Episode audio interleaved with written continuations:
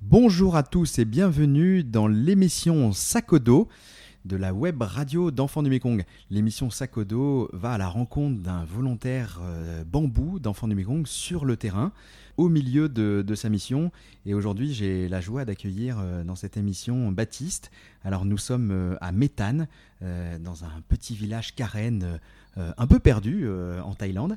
Et, donc Baptiste est avec nous. Baptiste a 22 ans, il est originaire de Lyon et il a décidé cette année, au milieu de ses études, euh, après une licence euh, de biologie, de donner un an de sa vie pour, euh, pour les enfants, donner un an de sa vie pour, pour l'éducation. Bienvenue Baptiste, comment te, comment te sens-tu aujourd'hui? Merci euh, Guillaume. Je me sens très très bien aujourd'hui. Je suis ravi de pouvoir euh, partager euh, ce que je vis maintenant depuis six mois en Thaïlande chez les Karen. Alors, donc, les Karen, euh, c'est c'est un peuple qui. euh, une minorité ethnique, c'est ça? Et alors, Oui. le, Karen, c'est une langue complètement différente du thaï. Est-ce que tu peux nous dire quelques mots en, en Karen? Omuchepe, euh, Oshua, euh, Yamil Baptiste. Euh, donc j'ai, je me suis, j'ai utilisé la formule de politesse au début. J'ai demandé comment tu vas et que je m'appelais Baptiste. C'est une langue qui est difficile à apprendre? Euh, plus facile que le thaï.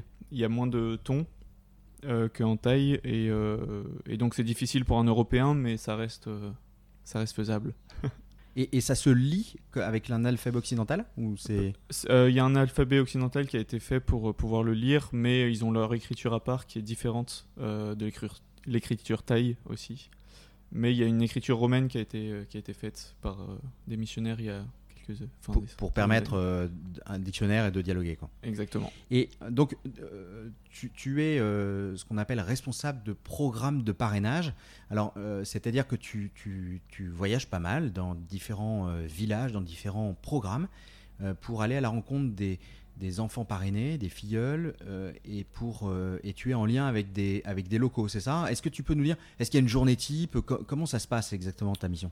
Alors, il n'y a pas exactement de journée type. Euh, en fait, moi, je me déplace dans les différents programmes qui, sont, euh, qui peuvent être des centres, euh, des écoles ou, des villages dans des écoles, des écoles dans des villages, pardon. Et je me déplace en fait en fonction de, de quand un responsable de programme va dans le village, car il y en a beaucoup qui sont, qui sont lointains, qui sont aussi pas accessibles en saison des pluies. Et, donc, c'est un peu mon programme se, fait en fonction du programme des autres, des responsables. Ces responsables locaux sont donc des personnes qui sont bénévoles et qui donnent du temps pour les autres, c'est ça? Alors moi je suis euh, ma zone est un peu spécifique car je travaille avec euh, les MEP, les missions étrangères de Paris. Donc euh, trois de mes responsables de programme sont des prêtres missionnaires français qui, qui sont envoyés toute leur vie dans un pays et en l'occurrence pour moi c'est en Thaïlande chez les Karen. J'habite donc j'ai un- j'ai une base arrière où qui est un programme qui est un centre tenu par le père Antoine et euh, et donc, c'est des, hommes qui, donnent leur vie justement pour ces carènes, qui sont envoyés en Thaïlande euh, toute leur vie.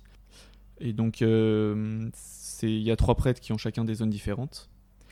Et puis, j'ai d'autres responsables de programme, comme un prêtre thaï, qui, s'occupe aussi de centres, donc c'est très similaire à la gestion des, MEP. ces prêtres ont une mission euh, qui leur est propre d'évangélisation, mais aussi ils donnent du temps en plus euh, pour les plus pauvres et pour l'éducation, et c'est sur cet axe-là qu'on travaille avec eux, c'est ça? Exactement. En fait, ils, s'occupent, euh, ils construisent des centres et euh, s'occupent de villages. et en fait, grâce à eux, qui sont responsables du coup au niveau enfants du Mekong, ces enfants de village tout reculés, ils peuvent aller dans ces, centres que, les, prêtres ont construits pour être proches d'une école dans la région. D'accord, donc si il n'y avait pas ces centres, euh, les enfants ne pourraient pas être scolarisés? Exactement. Et les centres fonctionnent grâce au parrainage. Sans les parrainages, il n'y a pas de, de centre, c'est-à-dire que toute la nourriture, euh, les personnes, souvent dans ces centres, il y a un couple d'éducateurs euh, qui est là, donc qui est aussi payé par, le, par Enfants du Mekong, donc par les parrainages. C'est c'est grâce à ces parrainages que les centres fonctionnent, qu'on paye les voitures pour les emmener à l'école, les fournitures, les uniformes, leur permettre de rentrer chez eux pendant les vacances. Donc voilà, c'est des centres qui, s'ils n'étaient pas là, les enfants seraient dans leur village et n'iraient pas à l'école. L'association travaille avec beaucoup donc de locaux qui donne du temps bénévolement pour ses enfants, pour leur permettre d'aller à l'école. Est-ce qu'il y a une personne qui, depuis ton arrivée, qui t'a marqué? Il y en a plusieurs. Je suis marqué par, par l'engagement des sœurs. donc souvent dans ces centres, il y a des sœurs de différentes congrégations. Et en fait, je suis marqué particulièrement par euh, sister Pay, en, en, on dit modo pour sister, donc pour sœur. Donc modo euh, qui est une jeune sœur de 28 ans, 27 ans, qui, euh, qui habite dans le centre de Méthane, donc aussi avec le père Antoine. Et en fait, je suis touché par sa, son ouverture aux volontaires. En fait, c'est grâce à elle que, en tout cas, ça a été mon expérience et celle de volontaires avant moi. C'est que dès qu'on arrive dans ce centre, elle est accueillante envers le volontaire et elle a un sourire, elle a une attention. Et elle, en fait, elle te fait sentir tout de suite à l'aise. Euh, elle a, avec les, jeunes du centre, en tout cas pour, pour moi, elle, euh, elle a ce rôle de grande sœur, euh, vraiment de, de, grande sœur, pas, pas de mère, mais de grande sœur, qui est très très inspirant par son sourire, son, son attention. Ouais, c'est une personne en tout cas qui, qui dans la mission te donne la force justement euh, d'être auprès de ces jeunes, qui te donne la force d'être euh, d'être heureux. Ouais. en fait, c'est comme des, des sœurs Emmanuel, Mère Teresa, c'est des, des, des, personnes qui, qui, donnent tout pour les autres. Ça doit donner foi en l'humanité, non, de rencontrer des personnes comme ça? complètement. Et puis c'est une humilité aussi euh, sans pareil. C'est-à-dire qu'elles elles sont là où on les envoie. si, si demain on disait à la sœur de partir, bah, elle partirait. Donc euh, elles sont là où on les envoie et elles se donnent euh, euh, à mes corps pour, pour leur mission auprès de ces jeunes. Donc c'est les jeunes du centre qui sont importants, mais c'est toutes les personnes qui passent dans, sur leur chemin qui, avec qui elles vont être attentionnées. Ces, ces Karen qui vivent dans ces régions reculées, montagnardes, ont toujours vécu là? C'est des villages qui, qui sont réfugiés ou comment sont-ils arrivés là? Alors les Karen euh, sont originaires de Birmanie. Donc 80, euh, 80 ou 90% des Karen euh, vivent en Birmanie. Il y a 10% qui sont en Thaïlande. c'est à l'origine, je sais plus de quel siècle, mais ça, remonte à plusieurs siècles. les Karen viennent de Mongolie et c'était des nomades qui sont descendus en Chine et sont arrivés en Birmanie et en Thaïlande. Et là, ils se sont installés. donc ça fait déjà plusieurs siècles qu'ils sont là. Aujourd'hui, ils sont plus nomades, ils sont sédentaires. Et, euh, donc ils habitent euh, dans les montagnes depuis euh, plusieurs siècles. Jusqu'à maintenant, c'était une vie de village au milieu de la jungle, coupée du monde.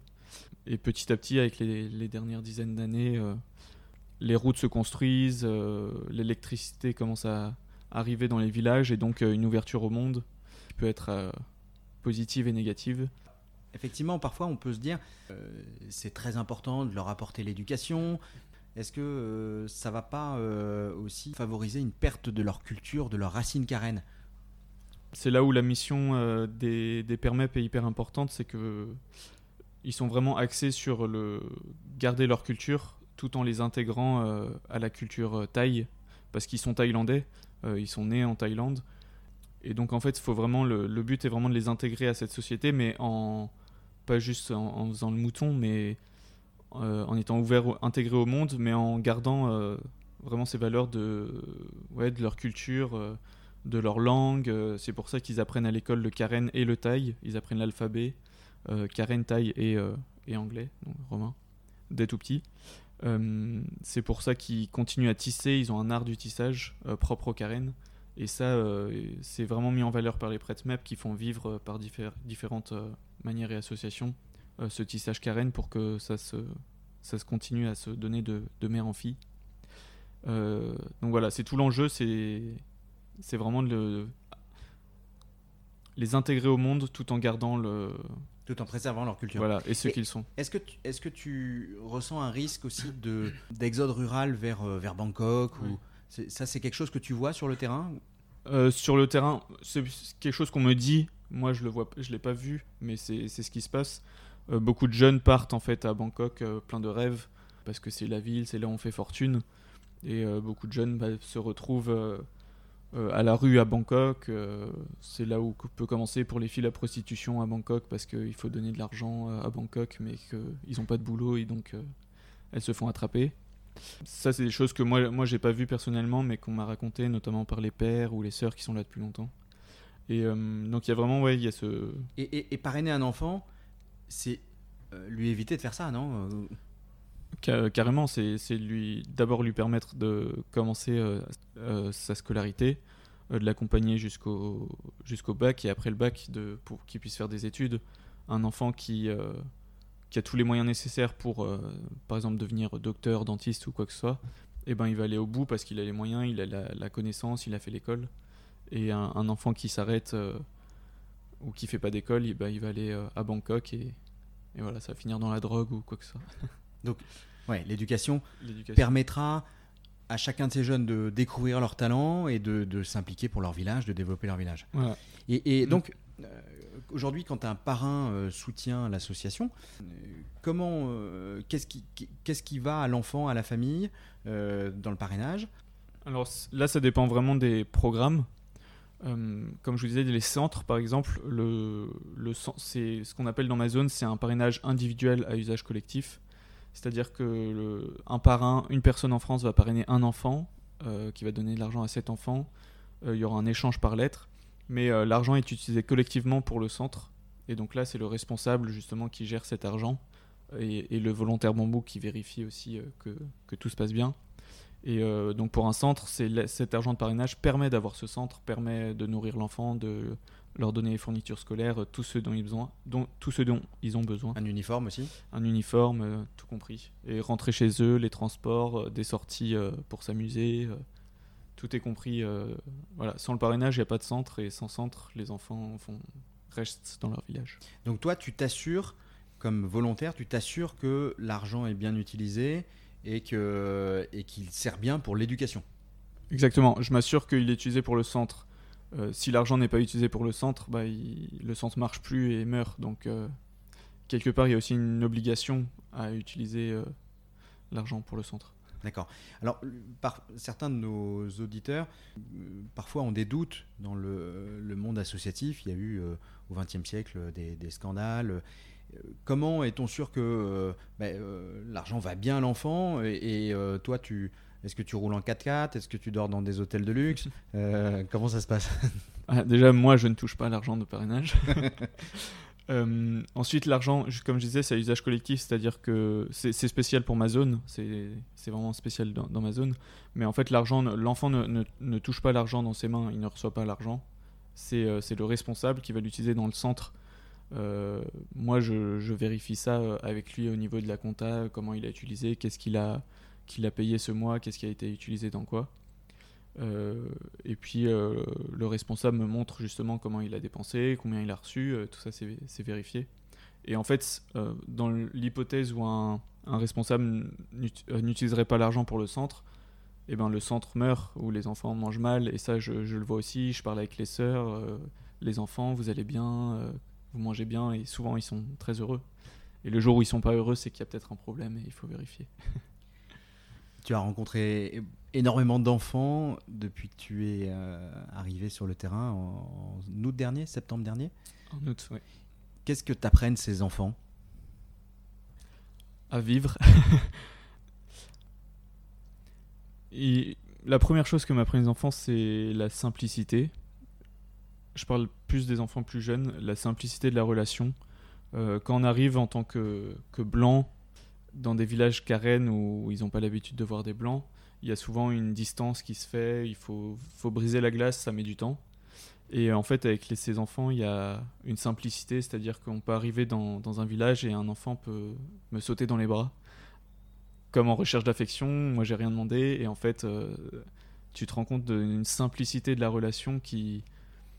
Ouais, je pense qu'il y, y, a énormément d'exemples à prendre euh, des enfants. Là, je parle des plus petits. Euh, dans cette simplicité de la relation, en fait, euh, je suis euh, européen, mais je suis euh, frère de, de n'importe quelle carène. je suis ni en dessous ni au-dessus de n'importe quelle carène. Et ça, c'est très important pour le, pour le carène d'enseigner ça parce qu'ils ont un complexe d'infériorité, par rapport aux blancs et par rapport aux tailles. Alors je crois que toi, tu as, un petit surnom, c'est ça Oui, je m'appelle Choeda, qui veut dire, euh, faut pas mettre les mots ensemble, qui veut dire grand frère, aimé, et euh, le cadet, comme je suis le dernier de ma famille. Parmi tous ces enfants, est-ce qu'il y, a, est qu'il y en a un qui t'a hum, particulièrement touché, dont l'histoire t'a touché? Dont l'histoire m'a touché, je pense à une, une fille qui est dans mon centre, qui a 18 ans. elle s'appelle Dapo. Et en fait, je suis touché par sa, sa, force de vie ou sa, ce qu'elle dégage. Euh, en fait, elle a une histoire compliquée. Elle a perdu sa mère il y a deux ans. Euh, c'est quelque chose que j'aurais jamais pu deviner en la voyant elle. Il fallait qu'on me le dise parce qu'elle dégage un sourire et une joie euh, qui vient d'ailleurs. C'est enfin, elle est incroyable. Elle est aussi, enfin, hyper sociale, notamment avec les volontaires. elle, elle est incroyable dans sa dans sa relation avec l'autre. Vraiment une simplicité de frères et de sœurs, quoi, une vraie fraternité. Et, euh, alors qu'elle vient de vivre un drame, donc c'est moi ça m'a interpellé. Et puis dernièrement, elle a hum, un frère qui, est, euh, qui a eu un problème psychiatrique. Et donc pareil, en fait, on a l'impression qu'elle enchaîne les, les, mauvaises choses. Parfois, c'est on trouve ça pas juste, quoi. Et, et en fait, il y a une force de vie et un amour pour son frère qui est, qui, est, incroyable. Et elle a la force de poursuivre ses études. Oui, complètement. Et enfin, c'est ça qui est dingue, c'est la souffrance qui à l'extérieur nous paraît immense et qui est immense, et ben en fait, euh, elle, elle la surmonte de, avec une force dont venue d'ailleurs quoi. Et, Dapo sait ce qu'elle veut faire plus tard ou? Non, pas encore. Euh, au début de l'année, on me disait qu'elle voulait devenir sœur. Euh, je lui ai redemandé il y a quelques mois, elle m'a dit que c'était pas le cas. Donc, on m'a peut-être dit des mauvaises informations. Et non, elle sait pas, elle sait pas encore ce qu'elle veut faire. D'accord. Alors, est-ce que tu, pour conclure, est-ce que tu as un message à faire passer à nos auditeurs, une, requête, quelque chose? Tu es libre de faire passer ton message. Bah, bien sûr, ouais. Après, euh, ça fait six mois que je suis en mission. Après six mois, bien sûr, j'ai envie d'inviter tout le monde à, à, parrainer si vous pouvez. Euh, un parrainage, ça change une vie. En, je l'ai, je ça fait six mois, en six mois, mais même en un mois, j'ai vu euh, comment un parrainage pouvait changer euh, une vie. Un, un, enfant parrainé, c'est un enfant sauvé. Euh, il y a une phrase de DM qui dit l'enfant, l'enfant qu'on sauve aujourd'hui, l'enfant, j'ai oublié. L'enfant qu'on sauve aujourd'hui sauvera son pays demain. L'enfant qu'on aide aujourd'hui sauvera son pays demain. Qu'on aide aujourd'hui sauvera son pays demain. donc c'est, c'est exactement ça quoi. Enfin, un parrainage, c'est au-delà de l'aide financière, c'est ils sont ils sont vraiment euh, touchés par par cette aide. C'est une aide. Euh, une personne à l'autre bout du monde euh, me donne de l'argent pour que je puisse aller à l'école. Il y a quand même quelque chose de, très puissant qui passe là-dedans. Et puis la relation par lettre ouvre l'enfant sur, sur le monde et, le fortifie dans, dans ce qu'il est. Donc je vous invite à, à parrainer, n'hésitez pas. Merci beaucoup Baptiste. Et donc euh, bah, pour les parrains qui euh, se lanceront dans l'aventure, ils pourront aussi, euh, s'ils le souhaitent un jour, aller à la rencontre de Baptiste sur le terrain. Donc il faut être patient parce qu'on arrive à Bangkok, après il y a pas mal d'heures de bus, puis après des 4x4, puis après ça finit parfois sur des, des, chemins de terre à moto pour arriver dans les villages. Mais une fois arrivé, vous verrez la, gaieté, euh, et je peux en témoigner, tous les sourires de ces enfants euh, à Méthane. Et euh, donc, tentez l'aventure et venez rendre visite à Baptiste sur le terrain. Merci de votre écoute et merci Baptiste pour ton témoignage. À bientôt. Merci d'avoir écouté ce podcast de l'émission Sakodo. Vous pourrez découvrir d'autres aventures de volontaires bambou sur le site internet enfandumekong.com dans la rubrique Actualité mais aussi sur toutes les plateformes de podcast, Deezer, Spotify, SoundCloud, Apple Podcast, Google Podcast. À bientôt.